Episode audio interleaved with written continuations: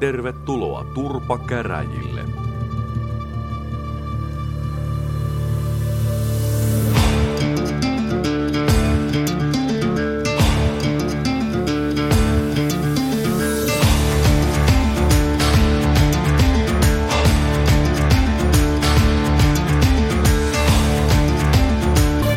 No niin, tämä on Turpa Käräjät ja me on Usvasuon Tea ja tänään haastellaan Sallisen Tuomon kanssa.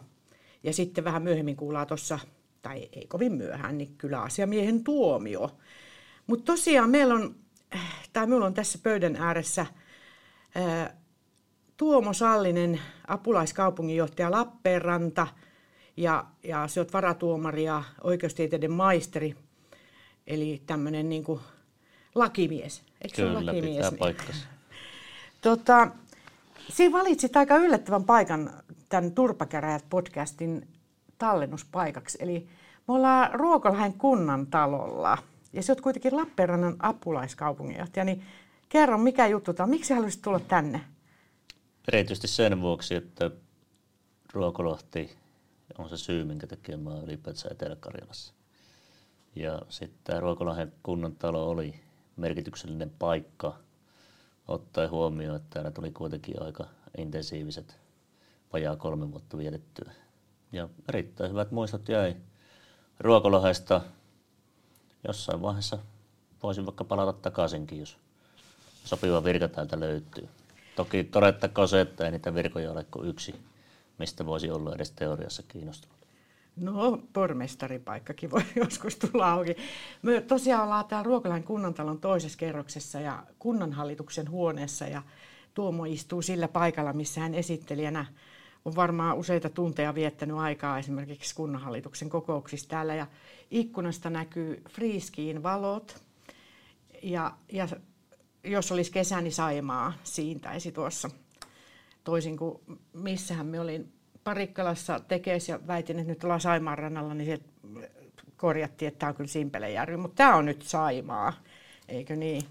Tota, miten se niin päädyit tänne Ruokolahelle, eli, eli sä oot kuitenkin Pohjois-Savosta Iisalmesta kotosi, etkö oo? Pitää paikkansa. Niin mikä se oli se reitti, että siellä niin tänne Ruokolahelle sitten eksyit? Sillä oli elämäntilanne sellainen, että kumppanilla tuli mahdollisuus tulla töihin kotiseudulle Etelä-Karjalaan ja piti sitten itse etsiä töitä myös Etelä-Karjalasta. Ja Kiuruvedellä olin kaupunginsihteerinä, mikä oli kaupungin kakkospaikka ja Ruokolahden kunnanjohtaja paikka oli ainut kuntapuolen paikka, mikä oli edes teoriassa mahdollisesti järkevä paikka mennä eteenpäin. Joo. Pisti hakemuksen ja valtuusto aika hyvällä äänimäärällä valitsi ensimmäisellä kierroksella jo virkaa ja se tuli sitten yllätyksenä, miten hyvin viihdyin Ruokolahella ja kuinka asiat meni täällä eteenpäin. Joskus on käyttänyt semmoista vertausta, että olin sen kaksi ja puoli vuotta, mutta tein ainakin viiden vuoden työtä. Ja edelleen uskallan allekirjoittaa kyllä se. No pienessä kunnassa joo, tekeminen ei varmaan lopu, koska henkilöstöresurssit on niin pienet. Missä sinä opiskelit? Mä opiskelin Joensuussa. Aa, si, sä olet Itä-Suomen yliopistossa. Kyllä. Joo. Eli mä oon ensimmäisiä, jotka valmistuu Itä-Suomen yliopisto oikeustieteen laitokselta. Joo. Minne tuli 2013 tutkinnonanto-oikeus. No niin. No mikä muuttui sitten? Muuttuko mikä muu työhuone muuttui isompaan rakennukseen ja korkeammalle, kun menit Lappeenrantaan, että kuitenkin about 5000 asukkaan kunta ja noin 73 000 asukkaan kaupunki, niin se on valtava iso muutos. Kyllä se muutos on iso. Ja Lappeenrannassa asioiden mittakaava on todella paljon suurempi mm. kuin Ruokolahdella. Jos miettii euromääräisesti, niin Ruokolahdella asiat oli yleensä kymmenissä ja sadoissa tuhansissa euroissa. Niin Lappeenrannassa puhutaan tosi nopeasti jo miljoonista, mitä joudutaan miettimään. Ja varsinkin jos isompia asiakokonaisuuksia linjataan, niin ne on oikeasti merkityksellisiä asioita, mitkä vaikuttaa ensinnäkin jo maakunnan asioihin ja jonkin verran jopa koko Suomen mittakaavassa. Joo. Sen lisäksi Lappeenrannan kaupunki on iso kaupunkikonserni, Ja kaupunkikonsernissa on lukuisia muita toimijoita, yhtiöitä ja myös erilaisia lähiyhteisöjä, joiden kanssa ollaan paljon tekemisissä. Joo. Ja konsernin johtaminen on täysin erilaista kuin Ruokolahella. Ruokolahella oli asuntopalveluja tuottava vuokrataloyhtiö ja oikeastaan muunlaista konsernia ei sinänsä ollutkaan. Mm. Kuvitteli, että muutos ei niin suuri ole. Se oli suuri, mutta sitten toisaalta niin kunnanjohtajana kun tottu tekemään lähes kaikenlaista, niin se johti sitten siihen, että aika nopeasti pääsi myös Lappeenrannan asioihin käsiksi ja pystyi se isommankin mittakaava todella nopeasti hallitsemaan. Moni miettii sitä, että miksi kaupungissa, kun on jo kaupunginjohtaja, niin miksi pitää olla vielä apulaiskaupunginjohtaja tai jopa suuremmissa kaupungeissa useampia. Että et, se apulaiskaupunginjohtaja, niin autat se niin sitä kaupunginjohtajaa vai onko teillä ihan selkeästi omat toimenkuvat vai miten se niin kuin toimii? Kyllä me jonkin verran tehdään hommia niin, että tuetaan toinen toisiamme. Ja toki paikataan aina, jos tulee sellainen tilanne, että toinen ei pääse esimerkiksi johonkin tilaisuuteen tai joku valmisteltava asia, missä pitää sitten ikään kuin toisen tehtäviä tehdä ihan vain sen vuoksi, että se ei toisen aikatauluihin tai yleisesti valmisteluvastuisiinkaan välttämättä ihan suoranaisesti kuulu. Mm.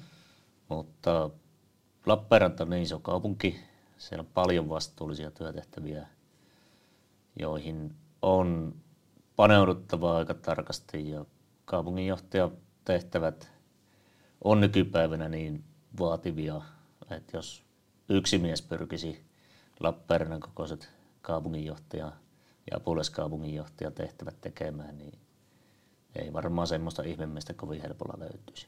Joo. Minä tota, ää, asuin ruuhkavuoteni siellä Lappeenrannassa – 21 vuotta ja, ja edelleen tuntuu siltä, että Ruokolahti on minun kotikunta ja Lappeenranta minun kotikaupunki, joka on ihan luonnollista, kun minun lapset on syntynyt siellä ja, ja muuta. Mutta mi, miten, tota, kun siellä, niin kuin, sieltä Savosta tulit tänne karjalaisten keskelle, tietysti se oli tuossa Pohjois-Karjalassakin, että se oli semmoinen pehmeä lasku, niin saat sen niin puheenvuoron kuitenkin, koska me karjalaisista tullaan huoneeseenkin jo suu valmiiksi auki, että nyt alkaa tarinaa tulla. Että... Savolaiset osaa olla vielä pahempia kuin karjalaiset tarvittaessa. Okei. Okay. Ja sitten on semmoisia viereleukoja savoksi sanottuna, että siellä puheenvuoron voi kyllä saada, mutta sitten savolaisilla ehkä enemmän se tyyli, että huumori saattaa lähteä jo paljon ronskimmin Joo. aikaisemmassa vaiheessa keskustelua. Ja se on joskus karjalaisille tullut vähän yllätyksen, että savolaiset ovat niin perun suoria. Joo.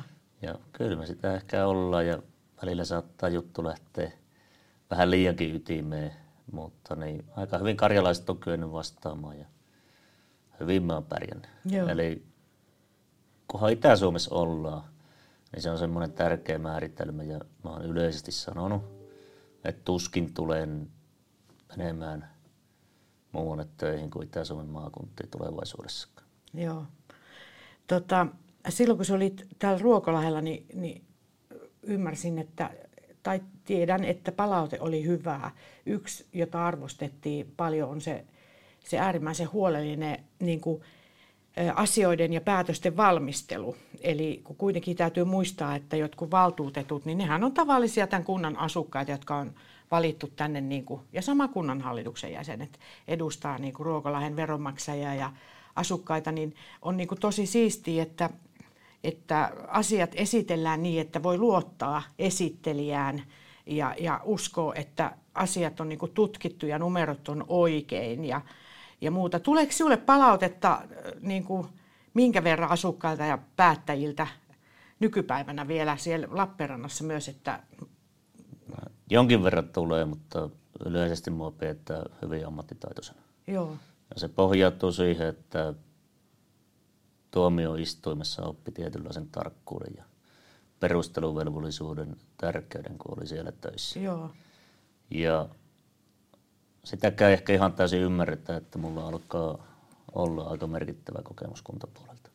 Niin. Eli mä olin 22, kun aloitin Iisalmessa työskentely kuntapuolella ja aina ollut tosi kovilla paikoilla, joko ykkös- tai kakkospaikalla, niissä viroissa, missä on ollut lukuottamatta tuomioistuinharjoittelua.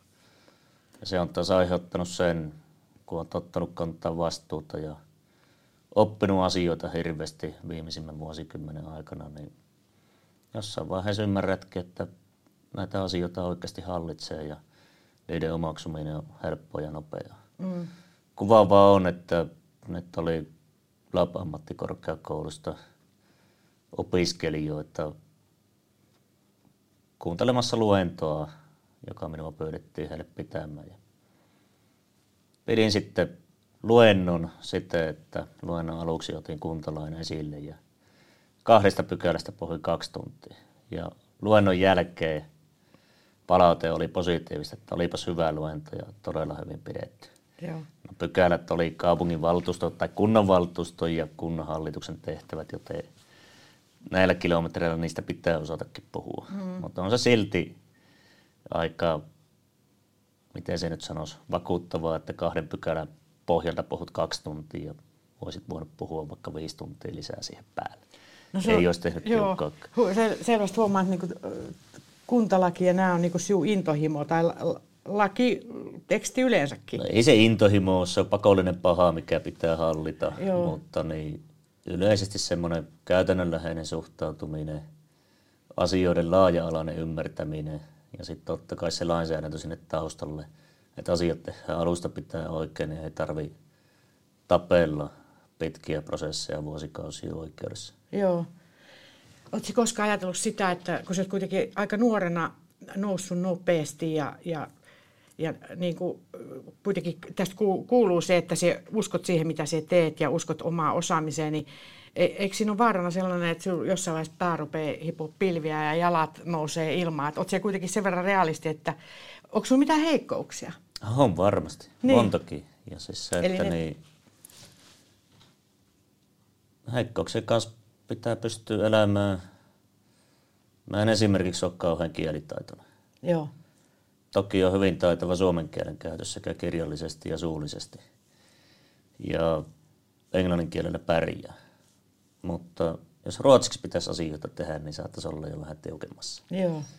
Ja noiden asioiden kanssa, varsinkin kun ikää tulee, niin ne heikkoudet oppii ymmärtämään ja ei ole mitään semmoista täydellisyyden tavoittelua, että joka asiassa pitäisi olla hyvä. Mm. Mä pyrin hoitamaan omat työtehtäväni niin hyvin kuin ne on mahdollista hoitaa ja sopivasti panoksia niihin laittaen, niin sillä tavalla jaksaa eteenpäin. No sitten mitä tulee uraan ja ylipäätään siihen, että onko noussut kusi päähän, mm. sehän se oli rivien välistä kysymys. Kyllä, juuri näin. Niin, Ymmärsitte kysymyksen. Tilanne on yksinkertaisesti sellainen, että niin kiinnostunut olen edelleen työtehtävistäni ja niiden eteenpäin viemisestä, mm. että ei ole aikaa semmoiseen ylimääräiseen lehottamiseen ja sen aseman korostamiseen. Joo. Mä oon huomannut sen, että asiat menee parhaiten eteenpäin, kun tuut toimeen ihmisten kanssa ja sitten arvostan semmoista johtamista todella paljon, että sä pystyt konkreettisesti näyttämään, miten asiassa pääsee eteenpäin ja mitä kannattaa tehdä seuraavaksi. Joo vaikeista säännöllisesti toistuvista työtehtävistä. Me on käytetty sellaista termiä humoristisesti joskus yksittäisten työkavereiden kanssa kuin paskanlapioiminen. Joo. Ja se tarkoittaa sitä, että myös niitä vaikeita työtehtäviä pitää pystyä tekemään ja ne on vaan tehtävä. Ja otetaan esimerkiksi vaikka Lappeenrannassa paljon puhuttanut monitoimiareena. Mm siinä on nyt valmistelua ollut ja valtuusto piti kirjoittaa pitkät pykälät aiheesta. Niin. Toki työkaverit teki osansa, mutta valitettavasti siinä oli niin paljon hallintoa keskittyvää asiaa ja päätöksentekomenettelyä keskittyvää asiaa, että jouduin ehkä 70-80 prosenttia itse kirjoittaa sitä itse.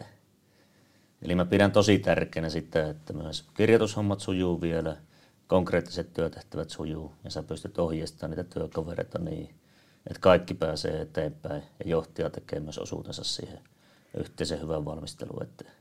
Ja silloin asiat toimii ja sä voitat myös se alaisten arvostuksen sillä. Juuri näin. Ja jos ajatellaan jotain Lappeenrannan areenahankettakin, niin, niin sellaisessa niin suuressa asiassa, jos tapahtuu hallinnollinen virhe, niin, niin se voi olla niin kuin tulla aika kalliiksi. Vuosikausia voi viivästyä hanke pelkästään yhden virheen Kyllä. Tota, vuonna 2021 niin Suomen nuorkauppakamari nimesi sinut vuoden nuori menestyjä, tai palkitsi sinut tällaisella palkinnolla. Öö, se tuli vissiin ihan puun takaa silloin. Tuli puun takaa, mutta ei mua sillä palkinnolla palkittu. Mä pääsin siihen finaaliin. Aa. Se oli Riina Salmimies, Lutin dekani, joka palkittiin onnittelut Riinalle. Olin samassa tilaisuudessa. No hyvä. Mä siinä yleisöäänestyksessä pärjäsin hyvin. Joo. Sain toisiksi eniten ääniä. Ja se tuli yllätyksenä. Joo. Ja mihin se perustui, niin ehkä siihen, että työkaverit eri työpaikoista arvosti niin paljon ja äänesti sitten. Joo. En mä muuta selitystä siihen keksi. Niin. Se... Perustelen tätä vielä sille, että mä en ole mikään someaktiivi. Mua ei sosiaalinen media kiinnosta niin laajasti, että jaksaisin siellä viisastella ja kertoa juttuja määräni enempää. Facebookissa olen ja sielläkin roiku ihan riittävästi. Niin Facebookki tai yhden päivityksen, että tämmöisessä kisassa on mukana ja kaikki Joo. yli 300 ääntä, mitä sain, niin tuli siitä. Mitään muuta mainostusta en tehnyt, en yhtään mitään. Joo. Ja se on aika hyvin siihen näin. No on se, on se. Hyvä, hyvä kun korjasit tuon. Mie en mistä minä sain. Tai ajattelin ihan, mutta et, siis kuitenkin hieno, hieno tunnustus. Sen verran tota, kattelin, kun meillä niin kun on tämä Oiva osallisuushanke, niin Tuomo Sallinen näyttää olevan osallisuustyöstä, tai osallisuustyö on Lappeenrannassa ohjauksessa. Ja minä sitten kävin näitä valtuuston hyväksymiä asiakirjoja, ja Lappeenrannassa on todella upeasti niin kuin asukkaiden osallisuus ihan toimialarajat ylittäen niin, niin kuin huomioitu. Ja erityisesti niin kuin minun ilahdutti, eh, siellä on pari, kaksi puoli vuotta sitten hyväksytty tällainen osallisuusohjelma ihan, jossa on, on niin kuin tällaisia uusia asioita, joita nyt sitten niin kuin aiotaan kokeilla, tai ehkä on jo kokeiltukin. Tietysti korona vähän niin kuin jotain varmaan jarrutti. Ensinnäkin minun täytyy niin kuin sanoa, että tota, teillä tämä tieto-osallisuus on äärimmäisen hyvä, että, niin kuin Lappeenranta City Facebook-sivu esimerkiksi, niin siellä todella paljon jaetaan asukkailta kaiken näköistä tietoa ja muuta tällaista. Ja, ja sitten nyt katsoin, että teillä on just osallist, osallistuvassa budjetoinnissa annetaan pieni raha, 10 000 tällaiseen asukkaiden taidekilpailuun, eli Lappeenrannan kaupunkisuunnittelu niin kuin osallistaa ihmisiä ja niin poispäin. Miten, tota, miten että, että sä oot niin kuin vähän kauempana ihan, ihan sieltä ruohonjuuritasolta, mutta tota, minkä verran sinä kohtaat niin kuin ihan asukkaita? Yllättävän paljonkin. Joo. Ja siis vaikka en ole mikään someaktiivia näin, niin mulla on kuitenkin tietyllä tapaa pikkukaupunki ja pikkukuntatausta. Ja esimerkiksi viime kesänä pyydettiin milloin mitäkin tapahtumaa avaamaan ja isä on pitkä ura on tehnyt pappina ja kirkkoherrana Iisalmessa ja paljon totta pienenä siihen, että oli hänen mukana työtehtävissä. Joo. Ja en koe sitä mitenkään erityisen raskaaksi, jos pitää kesäviikonloppuna käydä joku tilaisuus avaamassa ja keskustelemassa ihmisten kanssa. Joo. Ja se tulee monille aika lailla yllätyksenä, että mulla ei mitään hirveätä tarvetta julkisuuteen päästä, vaikka siellä jonkin verran olenkin. Mutta mä saatan jossain tilaisuudessa hyvinkin laajasti keskustella ihmisten kanssa ja vaihtaa mielipiteitä ja käsitellä ajankohtaisia asioita ja yleisestikin olla paikan päällä. Se on äärimmäisen tärkeää just, että, että kaupungin kaikki viranhaltijat ja asiantuntijat jalkautus tarpeeksi, koska ihan jo pelkästään niin kuin, no pienessä kunnassa ehkä, jos tekninen johtaja lähtee käppäilemään tuohon, niin äkkiä siinä on ukkoja vieressä juttelemassa, mutta et, et onko se kaupungissa sitten se kynnys korkeampi, että jos sekin kävelet Lappeenrannan keskustassa vaikka, niin tuleeko niin kuin jengi vetää siellä ihan niin kuin hihasta? Kyllä tulee silloin tällä. Joo. Ja riippuen miten tunnistavat, kohtalaisen hyvin tunnistavat nykypäivänä. Joo. No entäs sitten tämmöinen osallistava budjetointi, josta on myös surkuhupaisia esimerkkejä, muistaakseni juuri Vaasasta, jossa oli annettu asukkaille viisi tonnia Vaasan kokoisessa kaupungissa, että no niin, nyt saatte päättää, mihin rahat käytetään, niin onko tämä niin nyt vaan muotia vai, vai luuletko, että joltain osin siitä voisi olla niin kuin jotain no onhan niitä isompiakin osallistavia budjetointia tehty. Olen lukenut paikkakunnista, jossa jokaiselle kylälle rakennettiin uusi laavu, kun piti johonkin se raha saada käytettyä, kun valtuutetulle tietty raha oli saatu osoitettu ja mä tämmöistä pidä tarkoituksenmukaisena. Niin. Mutta ei tuommoinen Vaasan mallikaan, missä jaetaan 5 tonnia lähes 70 000 asukkaan kaupungin, niin on myöskään mistään kotoisin. Mm. Jos osallistavaa budjetointia kehitetään, niin se vaatii riittävän suuret summat, jotta sillä pystyy oikeasti tehdä konkreettisia toimenpiteitä. Joo. Ja itse näkisin, että Lappeenranta lähtökohtaisesti olisi valmis jonkinlaiseen osallistuvan budjetoinnin kehittämiseen, mutta se vaatii riittävän perusteellisen valmistelutyön taustalle, jotta ei tarvittaisi useammalle kylälle rakentaa laavuja sille, että johonkin tämä raha pitää vaan käyttää. Joo, se on totta, että se ei ole niin itse tarkoitus. Ei ole itse tarkoitus, sanon suoraan. Joo, ja sen osallistumisen pitää olla ihan aitoa, että se lähtee niin kuin asukkaiden tarpeesta ja näin poispäin. Mutta se on hieno juttu, että Lappeenranski on osallisuuskoordinaattori. Sillä on iso merkitys kyllä niin kuin varmaan. On, ja sitten meillä on vielä siinä mielessä loistava tilanne, että osallisuuskoordinaattori tekee intohimoisesti työtä. Pia Pullioinen on pätevä siinä työssä ja sen lisäksi hän on ihan oikeasti heittäytynyt ihan viimeiseen asti työhönsä ja pyörittää muun muassa alueraatia ja pyrkii laajasti huomioimaan Lappeenrantalaisten mielipiteet koko kaupungin alueella. Kyllä, ja, ja muutenkin, en tiedä pitäisikö tästä kiittää Lappeenrannan virkamiehiä ja valtuutettuja, mutta näissä vuosittain tehtävässä esimerkiksi talous, seuraavan vuoden talousarviossa, taloussuunnitelmassa tuleville vuosille ja Lappeenrannan strategiassa myös, niin osallisuus ja asukkaat ja kylät on huomioitu, huomioitu kyllä, että, tota, että sillä niin kuin se lämmittää sydäntä. Joo, se perustuu myös siihen, että jollei sitä osallisuutta ole, niin tulee myös ongelmia. Mm. Ja perustelen tätä nyt esimerkiksi tällä monitoimiareena-hankkeella. Siinä asukkaita on kuultava riittävän laajasti ja heidän pitää saada mielipiteensä siihen sanoa. Ja se mielipide on myös päätöksenteossa huomioitava. Tai muuten ollaan siinä tilanteessa, että valitusherkkyys asia eri vaiheista on huomattavasti suurempi ja sen vuoksi on tärkeää, että se osallistuminen tehdään riittävän laajasti ja laadukkaasti, jotta asioissa päästään eteenpäin. Niin kyllä. Tämä koskee myös kaikkia muita prosesseja ja se on kyllä. yksi syy, minkä takia me on osallisuutta kehitetty Lappeenrannassa. Joo. Tota, vielä pakko nostaa semmoinen esimerkki. Kuopion saaristokaupunki, sitä kun lähdettiin kaavoittamaan, niin tiedettiin jo etukäteen, että se on arka paikka, kun lähdetään kaupungin tällaista saarta kaavoittaa, joka oli siinä vaiheessa niin kuin kai ihan puistoalueeksi tai miksi se oli laitettu. Mutta siinä lähdettiinkin oikealla tavalla, eli just, just lähdettiin osallistamaan ne, ne kaikki asianosaiset sieltä, kun oli vielä, tiedätkö, niin kuin puhdas pöytä.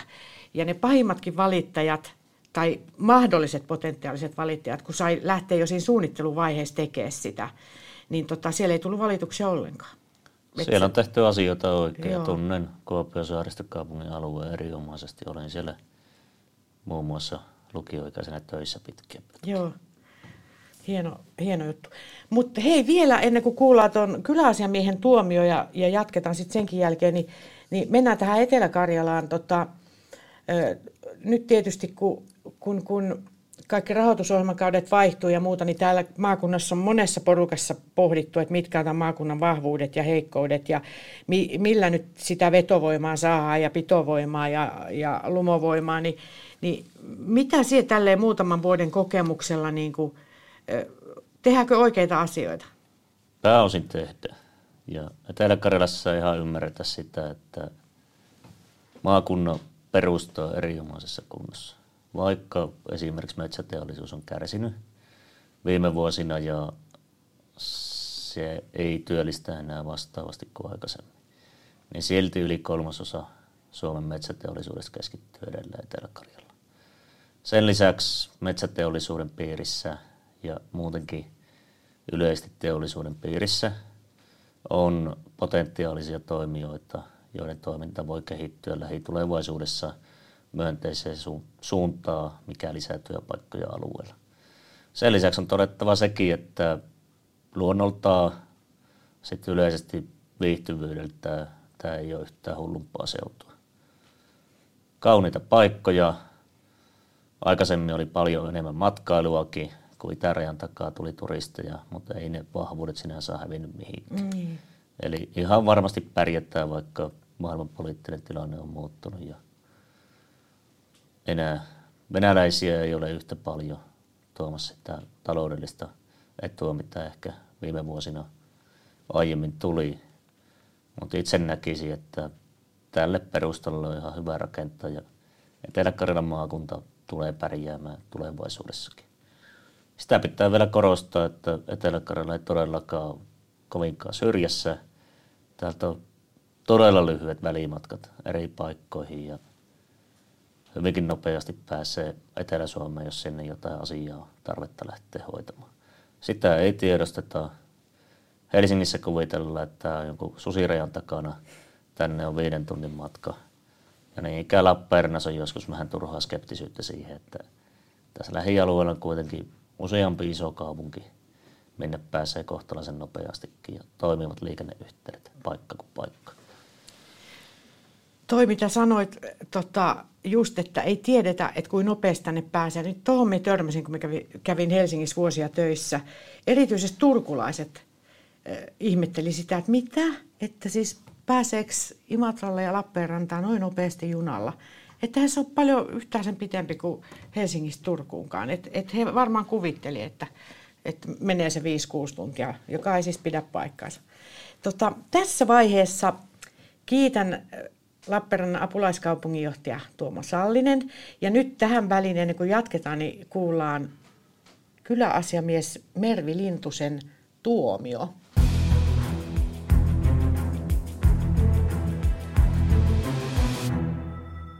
Ja vuorossa olisi kyläasiamies Mervi Lintusen tuomio. Ää, tässä on tosi mielenkiintoinen tilanne antaa tota, tuomio henkilölle, joka tietää paljon enemmän kuin minä jostain tämmöisestä tuomiomaailmasta, mutta ei se mitään. Ö, aloitetaan sillä, minkälaisia mielikuvia mulla on niin kuin ollut, koska me ollaan melkein joka kerta oltu eri paikoissa, niin Ruokolahti oli mulle täysin tuntemattoman oloinen paikka. Leijonistahan kaikki sen tunnistaa ja tietää. Mutta tämä on ollut todella lämmin, sellainen ihanan tuntunen paikka, kaunis kuin mikä, kuin helmi. Ja tuntuu, että välillä täällä unohdetaan itse, että miten upeita ollaan. Että tämä kaipaisi ihan selvästi sellaista, sellaista korotusta, oman tota, kuvansa korotusta. Suosittelen vierailemaan Ruokolahdella. Täältä löytyy tosi paljon kaikkea mielenkiintoista ja upeita maisemia ja hyviä pyöräilyreittejä. Lappeenranta paikkakuntana on totta kai maakuntakeskus, hieman välillä kylmähkö, mutta se seikka, mikä Lappeenrannassa, Lappeenrannan muuttaa maakuntakeskuksista on se, että se on keskellä järvimaisemaa, sellaista maisemaa, että jo esimerkiksi jos menet syömään osuuspankin yläkerrassa olevaan ravintolaan, niin sä et missään keskellä kaupunkia voi päästä sellaisiin maisemiin ja nauttia niin kuin olemisesta siellä. Ja siellä ei ole unohdettu omalla tavallaan sitä, sitä kuitenkaan sitä, vaikka kaupunki on suurentunut, niin niitä haja-asutusalueita ja kyliä. Koska tosiasiahan on, että meidän on tärkeää osallistaa niitä asukkaita silloin, kun ne on vaikuttamassa siihen, niihin päätöksiin, joita heidän alueellaan esimerkiksi tehdään. Sanomassa, mitä he ovat niistä mieltä, niin siinä vaiheessa he myöskin voivat paremmin. He tuntee, että heillä on mahdollisuus vaikuttaa niihin pieniin lähellä oleviin asioihin, jolloin myös se koko seutukunta tuntuu paljon omemmalta, eikä jakaudu silleen niin kuin suurissa kunnissa, jotka yhdistyy, niin alueisiin, joissa eletään vielä, että tämä paikkakunta on tätä.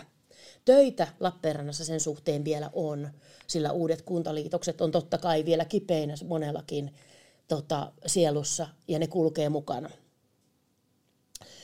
Mutta sitten tässä kuunnellessa Tuomasallista ja miettiessä näitä rikosoikeudellisia seuraamuksia, niin mä sanoisin, että Tuomo tarvitsisi ehdollisen vapauttamisen.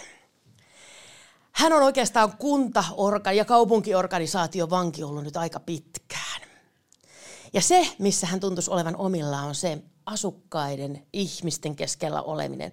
Että hänet pitäisi laittaa vähän puoleksi vuodeksi siihen, että hänet laitettaisiin kunnantalolta ihan kokonaan, ulkoistettaisiin keskelle kaupunkia, torille pitämään tämmöistä asukas, tota, tämmöistä kehittämispalavereja torilla, sitten eri puolilla näitä, näitä kyliä, että ihan jalkaan otettaisiin sinne keräämään tämmöinen niin kuin pääoma siitä, mitä siellä haja-asutusalueella tapahtuu, minkälaisia asioita siellä on.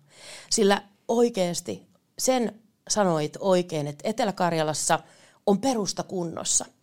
Mutta esimerkiksi tämä matkailullinen vahvuus, joka siinä on, sitä ei ole pystytty nyt hyödyntämään siihen, että se läheisyys tonne, tänne maahantuloon on myös muista maista yhtä lyhyt. Eli meidän pitäisi pystyä markkinoimaan maakuntaa laajemmin, sillä tämähän on tosi upea seutu, niin myös niin kuin Keski-Eurooppaan, Aasiaan, Afrikkaan, Amerikkaan. Eli ensin sinne maalle ja sitten se käy vähän sen tuolla ulkomailla. Et se lähtee nyt pikkasen niin kuin tämmöisellä kyläasiamiehen komennuksella muuanne kuin sinne virastotalolle vähäksi aikaa.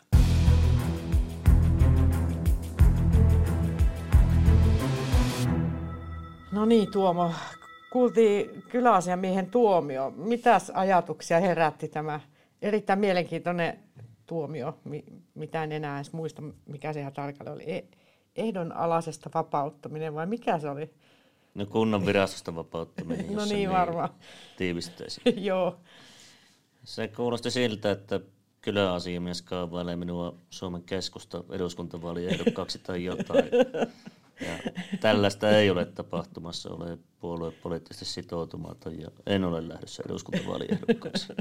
Eli en ala kiertelemään kylillä enkä ala kiertelemään turuilla ja toreilla kertomassa juttuja, mutta aion kyllä jatkossakin sopivalla tavalla näkyvissä olla ja käydä kylillä. Sinänsä hauska yhteensattuma, että kyläasiamies tosiaan toivoi allekirjoittaneen kertelevän kylille ja rohkenen kyllä väittää, että tunnen poikkeuksellisen hyvin Pohjois- ja Etelä-Karjala kylät, harrastan semmoista lähiseutumatkailua ja viimeksi kaksi viikkoa sitten olin paistamassa räntäsateessa makkaraa Kemppilä Myllykoskella. No niin. No hei, totta vuoden kiireisin tai vaalikauden kiireisin aika koittaa kohta, kun kaikki kylät täyttyy eh, vaaliautoista ja, ja makkaran tarjoajista ja muuta. Mikä sinulla on, mennään nyt niin kuin Tuomo vähän niin kuin enemmän siihen siun, siun niin kuin henkilökohtaiseen arkeen ja muuhun, että tota, mikä ensiskin on vuoden se kiireisin aika sille, että se huomaa, että nyt ei meinaa riittää aikaa itselle, että Kyllä se on joulualus ja Joo. sitten juhannuksen alus ja se perustuu siihen, että maailma tulee perinteisesti kaikilla muilla valmiiksi silloin, eli työkavereilla ja sitten yleisesti muilla lähiyhteisöillä, kenen kanssa on tekemisissä. Ja silloin se tarkoittaa sitten, että se kuormittaa aika paljon kaupungin päätöksentekoa ja päätöksenteon valmistelua. Joo.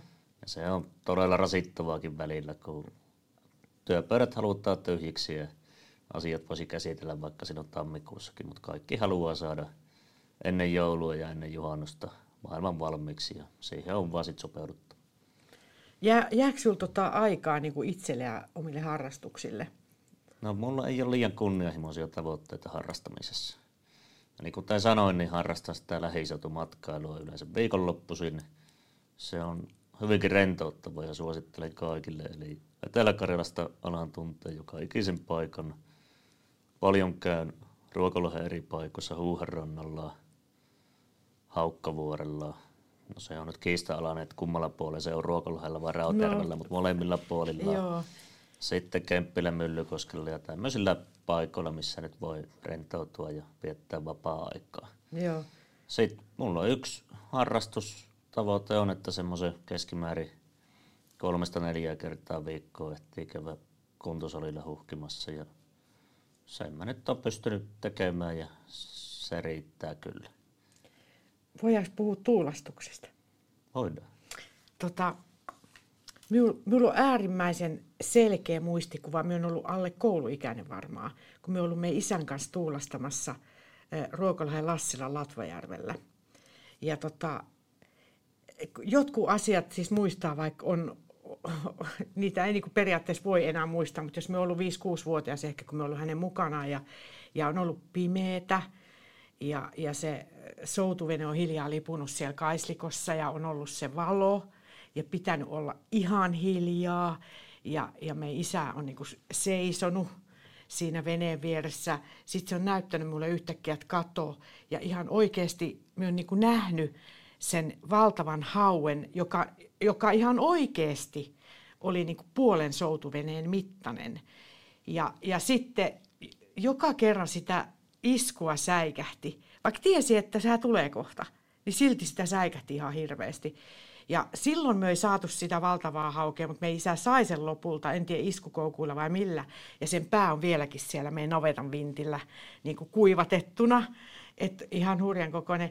Mie luulen, että sä oot tuulastanut vielä enemmän kuin mie. Kyllä, mä taidan olla. No kerro, niin kuin, mikä, mikä siinä, siinä niin kuin viehättää?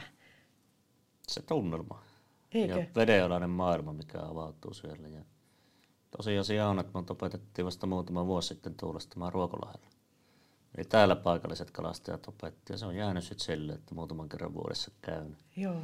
Sitten harrastamassa ja itse asiassa viimeksi oli Lut-yliopiston rehtori Juha-Matti Saksan kanssa Ruokolahdella tuulastamassa. Paljon tulee pyyntöjä ihmisiltä, että voisiko päästä mukaan ja kyllä mä silloin tällä käytän porukkaa eri paikoissa, missä sitä on mahdollista harrastaa. Ja omia tuulastusvehkeitä on kolmella eri järvellä tällä hetkellä. Kaksi Etelä-Karjalassa ja yksi Etelä-Savossa.